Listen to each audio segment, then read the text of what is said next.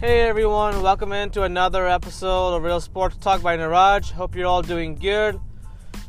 Gonna recap the Monday Night Football game last night between the Bears and the Rams to conclude Week Seven, and we have you know eight or nine weeks of football to go before the postseason. So, you know, certain teams are starting to establish themselves as contenders. Other teams are, you know, struggling here and there, but the best division of football right now seems to be the NFC West, as every team is above 500 and every team has a shot uh, coming up within these next few games to really make a shift in the uh, NFC West. So last night the Bears and the Rams played, and the Rams were obviously looking to get back on track. As we know, they've been able to win some games against teams, but not against a team with a winning record. You know, so they were winning some good games early on. You know, we saw them beat Dallas, I mean, what have not, and then you know, other things have transpired since. But this was the Rams' first victory this season over a winning team and winning record, and they really dominated on both sides of the ball. And this is a team that Sean McVay, you know, was trying to have last year they had a lot of flux at the running back position. Guys were hurt, injured. The offensive line wasn't doing well. But they seem to have turned the corner, obviously, going back to basics. Uh, Jared Goff, when he doesn't turn the ball over, the Rams have a good shot winning the ending game, pretty much. And so we know that a couple of their losses they've had, one was obviously against Buffalo and a tough one close, and then against the 49ers. So it was important that they came up and played well against the Bears, who Bears have been uh, a very interesting team. You know, they started with Mitchell Trubisky, won a couple of games against teams with a non-winning record, and then they started to struggle. And then we saw the switch to quarterback, and Nick Foles has been uh, decent at times, but we know that it's a challenge for this Bears team to be consistent on offense. And I think that the thing that we were seeing from the Bears throughout these first four, five, six games was that their defense can really win them a lot of games. Their offense can score points. They can be effective when they have to be effective. But, you know, they're not an offense that can put up points in a bunch they need time and, and, development, and they need to create turnovers on defense to be able to make that happen. But Nick Foles can make all the throws, and you know, last night, although the Bears' offense never really got off to a good start, they seem to just not have it going at all. The Rams, when they get a lead and they play from ahead, they're pretty much hard to beat, and that's the case with any team but some teams are able to come back and make the game interesting. Like, for example, the Tennessee Titans. Titans were down 24 to seven. They came back and made it pretty much interesting, but, but you know, it missed field goal away from an overtime period. So the good teams are able to find a way to get, get back into the game, and the Bears had the opportunities to get back in the game, but they couldn't convert those opportunities. You know, I think they had a fourth down goal line thing and they didn't get that in. So they really struggled to get the ball down the field against the Rams. Um, and Nick Foles, you know, had two interceptions in this game.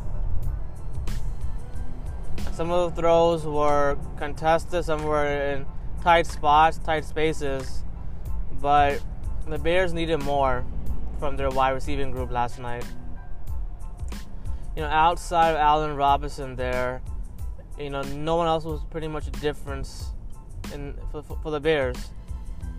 You know, Jimmy Graham is not who he used to be. He can catch the balls in the end zone for sure, the jump ball ones, but he's not somebody who you can rely on consistently enough. I'm not sure if Tarik Cohen played yesterday or not, or Montgomery played, but the Bears didn't get a whole lot of you know, running game production either. And it was pretty much on, on Nick Foles. And he struggled at times to push the ball down the field. Uh, and the protection, although for the for the Bears offensive line, really broke down a lot in this game. The Rams were able to apply pressure. Aaron Donald uh, was disruptive, causing some, uh, you know, busted plays and really getting after um, that O line. And that's the key for the Rams is that they need to have that consistent uh, production from their defense, their secondary, along with you know Jalen Ramsey. You gotta be able to slow teams down and limit the big plays. And it seemed like, you know, last uh, last night the, the Rams did a good job of that. They didn't beat themselves. They did have a turnover, but for the most part, they had a decent running back. Uh, you know, combination of you know Henderson and Brown. So they're able to run the ball pretty well. I think the Rams in total had 161 yards rushing by three of their running backs. Um, the one they drafted, obviously, in, in the second round, and the other two. The Rams had 24, 24 first downs, only 14 for the Bears. So the Rams constantly moved the chains against the Bears defense, and the Bears didn't get really a lot of help from Nick Foles' the offensive line and that wide receiving group.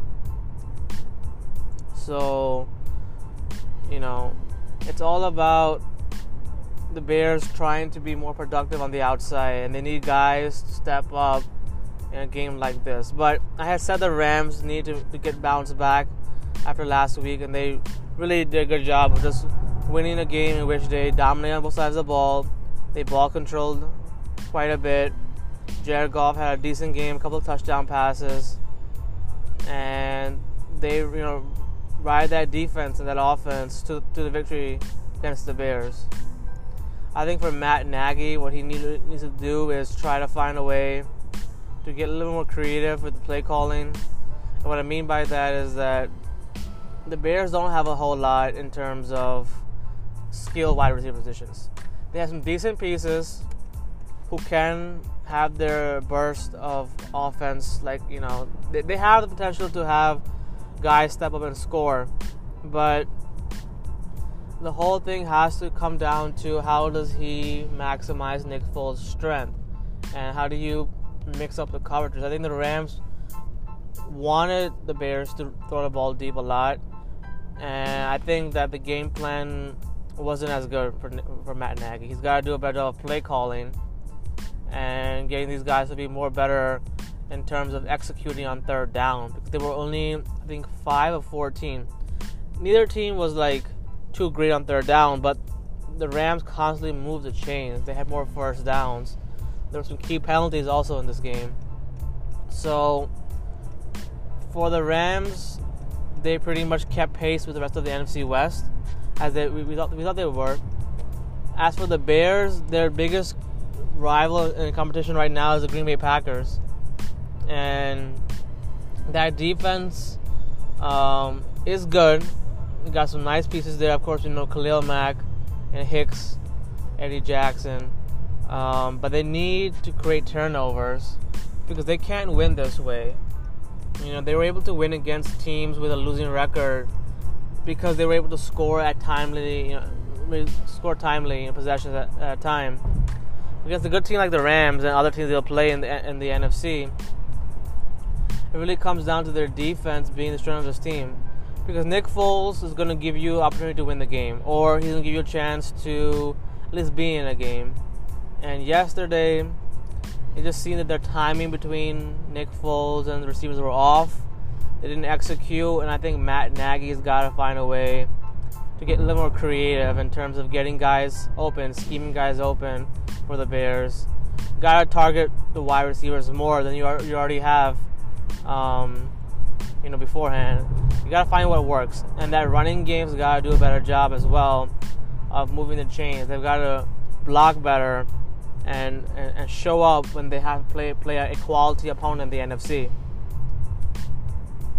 But a balanced attack from the Rams pretty pretty much won this game, and the NFC West is going to be really really uh, interesting and crazy. I think going forward. I mean, look at every team in the division right now. I mean, you've got Seattle, you know, at five and one. The Cardinals at five and two. You know. Then you got the 49ers at four and three. And now you have the Los Angeles Rams right there at five and two. So, I mean, every team is playing well. Uh, there's a lot of good games that we're gonna see coming up, and it all comes down to who separates themselves. But the Rams have some good qualities right now. They're showing. Obviously, they ran a little bit younger with the wide receiving group, you know, and they still have Robert Woods there, Cooper Kupp, and their defense seems to have turned the corner so far um, because they're playing much better in the secondary than they did last season. And let's see if they keep, it going forward because they're going to have a say in terms of this division, I, I, I, believe, as well. And now the games that'll come up between, let's say, the Rams and the 49 or the Rams and the Seahawks, you know, those games are going to really, matter. And it's going to be fun to watch which team really finds it in them to, to win that game and, and, and how do they, they do it in, in an impressive fashion will remain to be seen. So now I want to talk about um, a player in the FCS, which is the college football, like one of the Division One AA kind of school, and I want to talk about a prospect that will likely be starting his senior season um, in February due to the pandemic and conferences opening up uh, depending on testing and area. So, the one person I want to talk about who could be a potential future running back um, and a top prospect in next year's draft. Um, his name is Janine Martin. Jah-Maine Martin. Now, Jah-Maine Martin plays for the North Carolina A&T Aggies, and he he comes from a uh, from a HBCU, which is a historically black college university. Now, HBC universities have produced a lot of good NFL talent um, over the years. Most notably, Jerry Rice, Shannon Sharpe, Walter Payton, and many more. And so, there's a lot of good talent at HBCU. And Jah-Maine Martin is a running back about 5'10 and you know he's in his senior season. Um, and he's set many records along the way. As one of the best players in the FCS being able to lead his team to victories and some championship uh, uh, or some bowl bowl games in which um, he was really dominant and so throughout this whole pandemic and situation that he has, you know, it's definitely impacted him in a lot of different ways. In terms of having a, a routine, of course, of practicing and playing, competing. But I want to talk about him um, as a future NFL prospect because looking at his game overall and his highlights that I've seen, you know, he has a, a great ability um, to run between the tackles, very shifty, very aggressive, and, and you know, he seems to have the burst that you need for a running back. Now we know that the running backs in the NFL, they always say the running backs are you know risky to pick high because they say after the age of 30 running backs don't have it. They you know lose lose a step or two and we've seen it throughout the course of the NFL how a lot of running backs have come maybe had 8 or 9 years of a good career and then they decide to you know either hang it up or their body goes through a lot of injuries and stuff like that. Um, and so they have to have early retirement. Now there are some running backs like frank gore you know and adrian peterson who have stood the test of time really done a good job of working their body and and adjusting to the game of the nfl be successful and so Jah-Maine Martin um, he has that potential based on what I've seen. He's a dynamic runner. He's patient. Um, he's very you know agile and very you know nifty and shifty as a runner. And so I think it's all about how he develops going forward and how how is he as a player in terms of understanding the mental part of, of the NFL game and the pro game. So he had a breakout season in 2019 as the only player in the MEAC conference for more than over a uh, thousand yards. I think he had 23 touchdowns last year. Uh, really being the focus of that team, um, putting the team on his back a lot. Um, he's had a bunch of, you know, 100 yard plus rushing games, a one 200 yard rushing game. I think he almost rushed for almost 300 yards actually himself in one game through his career. But every year he's gotten better as a, as a player, as a prospect. And we know that in the NFL, the running backs really have to work hard to get drafted and be um, pass all these tests in terms of character and development. And so I think for Jah-Maine Martin, one of the things that's come about him is that he still has a lot to learn in terms of as a person and understanding how to be a leader. He did have some kind of legal trouble that he faced, but he's very young. He's 21 years old, and he continues to get better and better every season. And he's a great guy. There's a great story about him on the undefeated.com uh, sports, where there's a lot of great stories about a lot of athletes. Um, and he's been one of the best running backs so far in the FCS for a while. And you know, it all remains to be seen how many games did they do play in February when they resume the football season for the MEAC conference. I think he may play some games, but it remains to be seen when the NFL will have the draft and how those things will shape out. You know, it remains to be seen. But he's a promising running back. He's talked about working hard and being patient and understanding that he has to be, be better as a leader, as a person, because that's what it's all about in the NFL. They want you to be able to have the right mindset, right, you know, ability to communicate and be effective, and you have to be effective.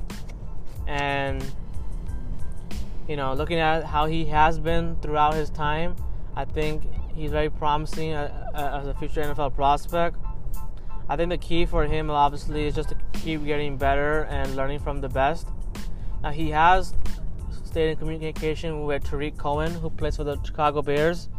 And Tarik Cohen is like a multi-purpose player, running back, kick returner, and so he's just been following his advice, his words about staying focused and not letting anything stop you. And so, I think Jah-Maine Martin is, you know, looking forward to beginning the season, um, and he's been, you know, preparing himself to be much better in terms of understanding a lot of things, not getting in trouble, stay on the right track. And I think that you know he's pushing himself to, to stay in routine and prepare well for anything that does happen um, in the coming uh, you know in January February when they have the when they have the games. Hopefully they, will have games, or else he'll have to just train and prepare for the NFL on his own. But very promising kid. I think he has a great story, obviously, in terms of you know having success so far at HBC University. Um, he's made a lot of records there.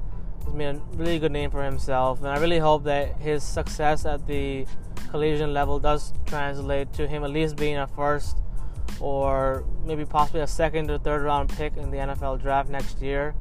Um, I think he'll get a chance to really prove himself and and learn a lot because you want to see these young prospects coming out of college really succeed at the NFL and, and really make a name for themselves. So his journey is just getting started, but I think he will have um, great success going forward, and hopefully he'll be able to make to the draft next year and, and really uh, get get on an NFL team and be able to mature and grow as a person um, in many ways.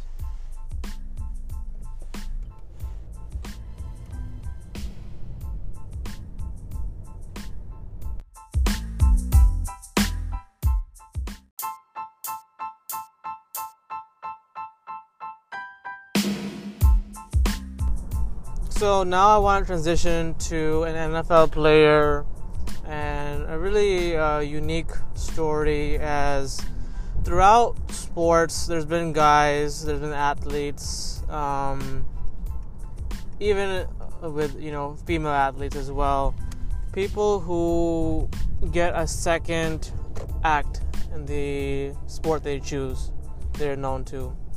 And so many times you've seen throughout sports, or people who don't know about it, some people go through, you know, a tough time in their careers and some don't get a chance to make it right or to to to, to go further than a certain point. And so throughout the NFL, throughout the NBA, even Major League Baseball, MMA, there've been guys who there've been athletes, you know, guys who have been you know hurt or affected by certain things in their life and then they haven't been able to always get through it but there are those who work with them to get them back to a point where they can really fulfill their dream, live their life, not fall into that kind of mindset that you can't really do anything. And the same goes for the female athletes that are out there in the sports world. Um, many times, you know, Serena Williams was faced with a lot of things going on.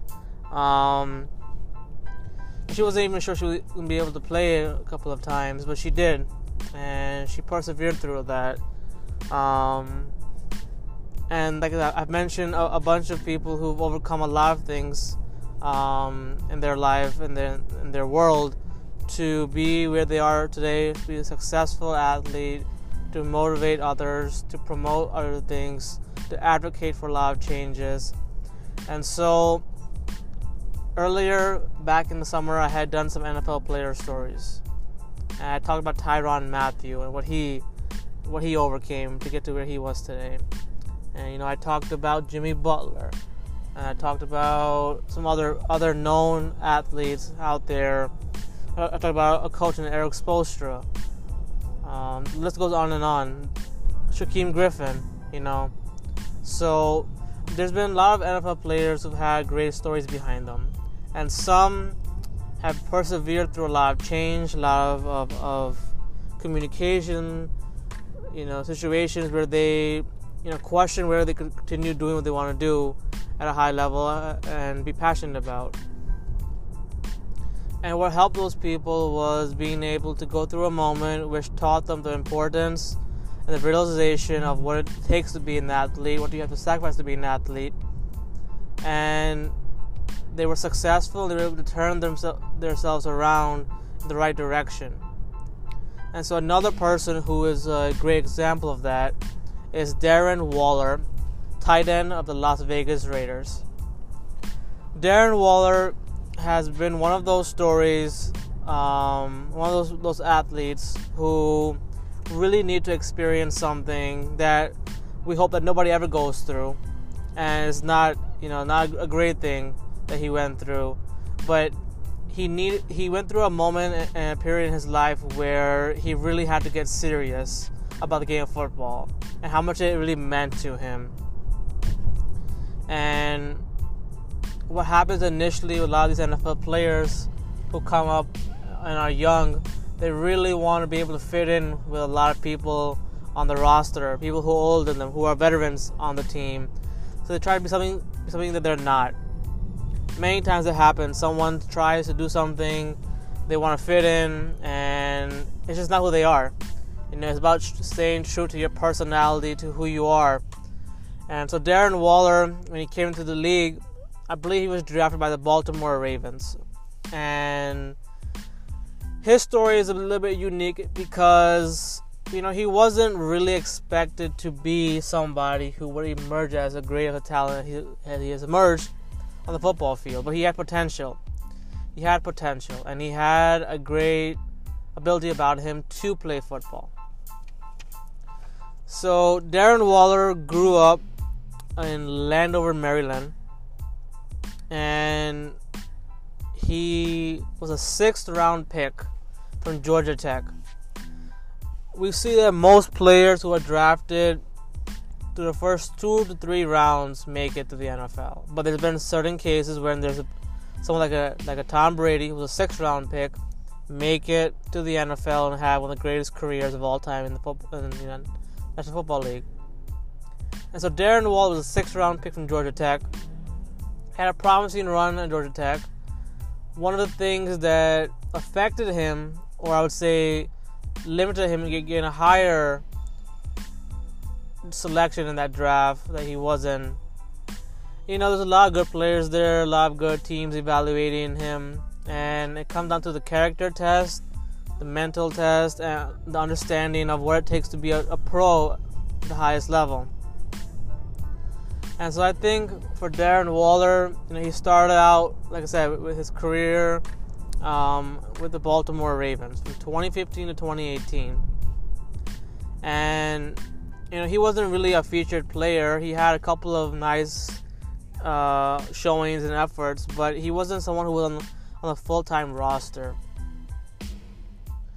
And so early in his career, Darren Waller struggled with addiction to drugs and alcohol.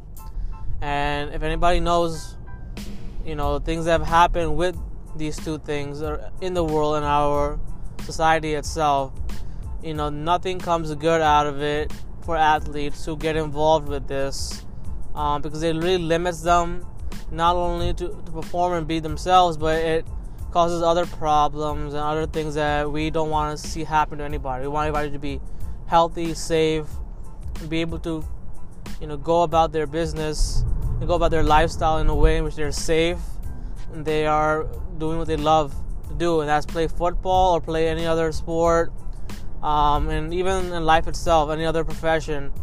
You want to see things happen in a way in which you work hard and you don't get involved with these things and legal troubles or, or drugs and alcohol and you know, just do your good work and the rest will come to you um, and you will earn it in yourself. So in darren waller's case he struggled with that early on.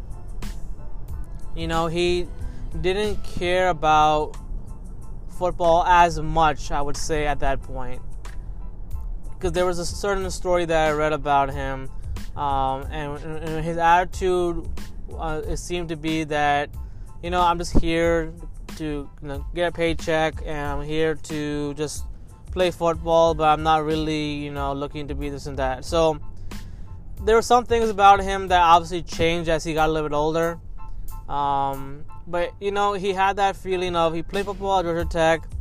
He got drafted pretty low and he was on the practice squad for the Ravens for a while, and he kind of bounced around on that team for a, for a bit.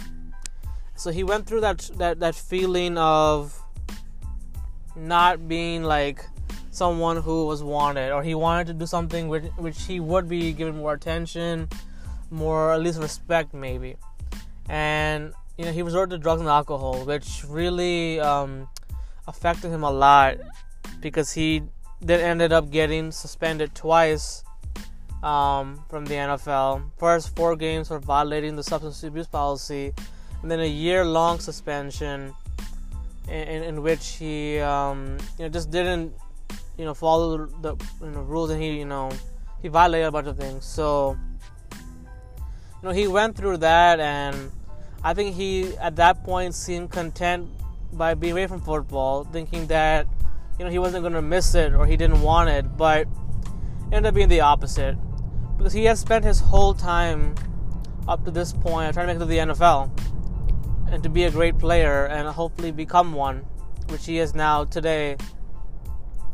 But he really had to understand what it really meant to have that position, to be in the NFL, where a lot of guys don't make it because it's so hard, it's a business, guys get cut and let go in the NFL a lot more than people realize. Um, and so, you know, he was off from football, and you know, he thought to himself that he could just resort to doing these things. It would make it would make him go by day by day. Um, but we know that you know that's not a sustainable thing. You cannot expect to just do things in a way without giving too much effort. You have to be able to look at yourself and make changes to yourself based on what you're seeing, how you're going about your thing. You have to make a change in yourselves to be better. And so, Darren Waller struggled with, like I said, with a lot of those problems with drugs and alcohol, and he had a very near-death experience in his life, um, which he overdosed um, on some pills or something like that. Um, the full story you can find it on NFL.com or look it up. Um, he will be featured in an NFL 360 um, interview, I believe tonight, 8 p.m. on the NFL Network. They probably will have that available in some time, or you can find it online as well. But I think the most important thing is that you know, you got to be able to. That was that. Sorry, let me get back to my earlier point. Um, in all seriousness, the experience that he had, um, near to whatever happened, he he was very close to losing his life with through through, through drugs and alcohol, and you know that's something that he really had to look at himself and get help with. And see, a lot of athletes go through a lot of things in their careers and their experiences. And some don't want to talk about it. They just want to go about their business, just go go to the sport, collect their paycheck. Because that's how most guys are. You know, some people just really want to be part of their families and do those things.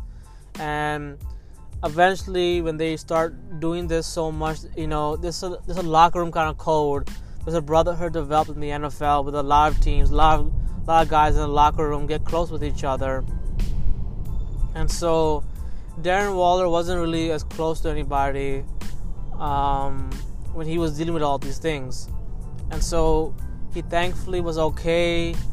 You know, he got you know, he got out of that experience and that really changed things for him, I think. Having that experience where he realized that I need to be better.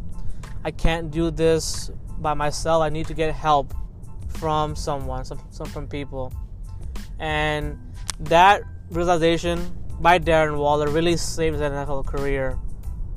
Because what he did after that, he checked into a uh, into a um, a college. Uh, um, I think it was Borden College in Mississippi Uh, he joined this college and this facility, which helps deal with helps you deal with these kind of things with drugs and alcohol and the addiction. And he spent him, you know, he spent 30 days at the Borden College in Maine. Sorry, Maine. Uh, and so he spent 30 days there, getting himself right mentally and physically, so that he could go back to the NFL. That he could have another opportunity opportunity to prove himself that he wasn't someone who was going to give up on his dream. Because, like I said, at, at the point that he was going through the, the year that he was away from football, the year long suspension that he had, he had all those feelings, all those experiences about quitting on the sport, being happy with just getting up, doing his thing, and going, you know, relying on drugs and, and alcohol to get him through. And that wasn't going to work. He was harming himself and you know he came to that realization he came to that experience and it really transformed him um, after that. You know he, he realized that the game football that he you know he loves it so much that he wants to be a part of it he wants to be in it. And so he worked himself very hard to get back to, to the point where he could be on an NFL team.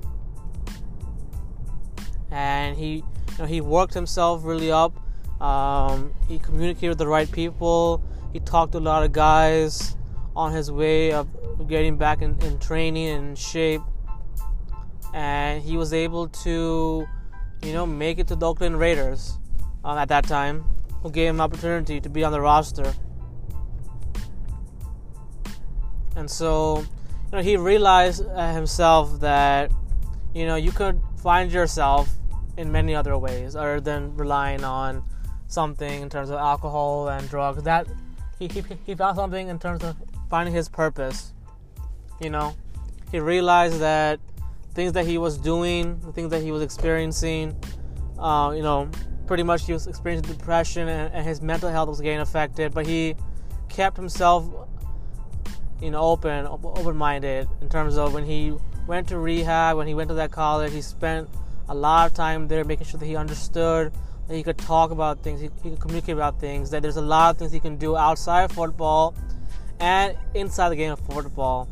And that, that's what he really realized was that I can make a difference. I can use this as a learning experience to be a better pro and a better athlete for the future ones that are coming into the NFL from college. And so, you know, just being able to find himself find his personality again after, like I say, trying to fit in, trying to do a lot of things that weren't what he what he was, and to be able to come back and realize what he has to do as a person to improve, really changed his NFL career around for, for the better. He had a, he had a breakout season in 2019 last year. I think he had, you know, over a thousand yards receiving, you know, about four or five touchdowns. Um, so he really came on strong. You know, once he got a chance with, with, with the Raiders, he really put in the in the hard work to be better, um, to commit to learning under Jon Gruden and, and, this team, and building that camaraderie. You know, that camaraderie with, with the guys in the locker room that is so sacred for the NFL players. They really feed off that. They want to do things for each other. And I think nobody was more more happy than Darren Waller and his teammates at that time for him to be able to get through what he had to get through and make it back to the NFL. So, you know, the thing to take away from this is that it's very important to be deep with yourself, honest with yourself, to have that introspection in terms of realizing that you know there's a lot of people that you can talk, you can communicate, and you know there's many ways to help yourself, many ways to get help, um, but also to extend yourself and to and to network's really important in terms of if you're going through some things, um, you want to be able to share that with somebody. It could be a text message, it could be a phone call. Um, I think that's what really Darren Waller had to do once he realized what he was what he was doing. You know, he didn't take the game football seriously. You know, he didn't think that he was going to do much with his career. But realizing by spending time in the NFL on the Ravens practice squad with that team, being able to get some experience playing, um, and building some some friendships along the way you know, he realized that this game of football is what I need. I can be good at this. And yes, you know, he had to go through that, had to go through those experiences, which really was a tough time for him. But he never gave up on himself. His teammates, his friends never gave up on him either. And now he's one of the best up and coming tight ends in the game at the age of 28. Um, and he's been able to do a lot of good things for the Raiders um, as they try to make the make a push, hopefully towards the playoff spot. But you know, him realizing what he had to do, that having that introspection, that honesty in himself to make a change, is what all sport athletes, men and women, do and are going through. You know, as they make their way up in, in the sport. And it's truly great to see him being able to, to, to smile, to have that that feeling that okay, I'm here now. I'm I'm back to where I'm supposed to be, and now what I'm to do, I'm to use my platform. So we want to see athletes use their platform. We've seen I've talked about many many athletes, many people who have used their platform throughout my podcast. Through a lot of episodes, I've talked about it. The guys who have shaped the, path and, and paved the way for guys to speak up. Now we're seeing a change in terms of the athletes speaking up more and more, educating us being more informed.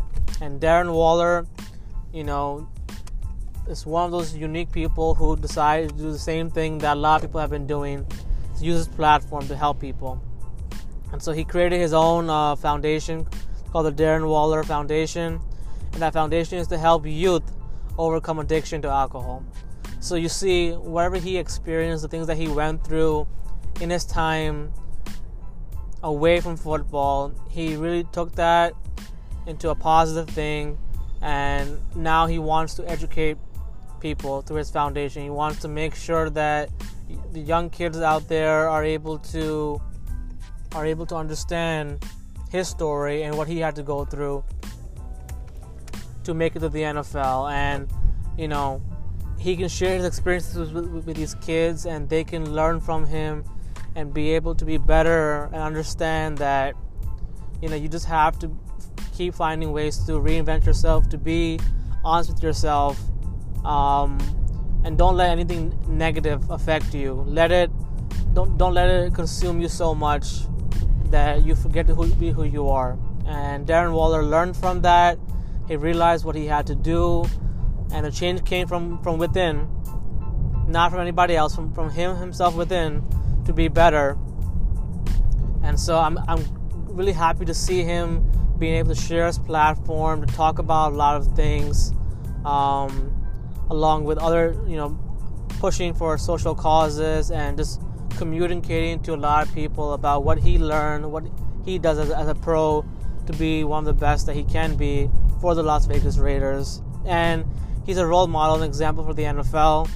Um, and like I said, he got a second act in his career, and he made the most of it. It's a great story, great interview that he he has coming up, I believe, tonight on the NFL 360 show. Um, you can definitely find it um, later, also in the week, probably with some links here and there. Um, but he truly was remarkable in terms of being able to take something into that, you know, something that serious that he experienced, um, and really turn into a positive thing for him going forward. And like I said, he's one of the best uh, tight ends. You know, he's up and coming. He's mentioned after obviously Travis Kelce and George Kittle. But as a person, he's been able to do a lot of things. Wherever he overcame to be where he is today on an NFL team, competing, um, and having that camar- you know that camaraderie and that that talk with his brotherhood on that team is, is truly amazing. And I think Darren Waller is going to continue to get better. He's going to continue to be more educated and informed, as he already is, probably doing throughout everything we've experienced in this world so far in the pandemic. Um, and so he's done a great job, and I'm rooting for him to do really, really well, um, not only as a person, but as someone who can keep on reminding us what we have to do in terms of being using our platform, being positive, and taking an experience and not letting it consume you so much. It's important to get out that experience that is consuming you in a negative way. Try to turn it into a positive thing and make sure that you get help and you communicate with your with your friends, your teammates, your family. And a lot of sport athletes go through this and they get get through this because of their support and their family and the change from within. And so that's what's great about sports is that anybody can start from anywhere and there's never you know there's, there's always a chance for, for anybody in the NFL, NBA, Major League Baseball. You just have to be able to use those opportunities, learn from each opportunity, try to be better and better, to avoid making mistakes, not let anything negative consume you so much. And a lot of athletes throughout our time, throughout the sports world, have overcame a lot of difficulties and challenges, and they are living great lives and, and being able to educate us in a way in which will only make us better as a as a world and as a society in terms of understanding what we have to do to bring change from within.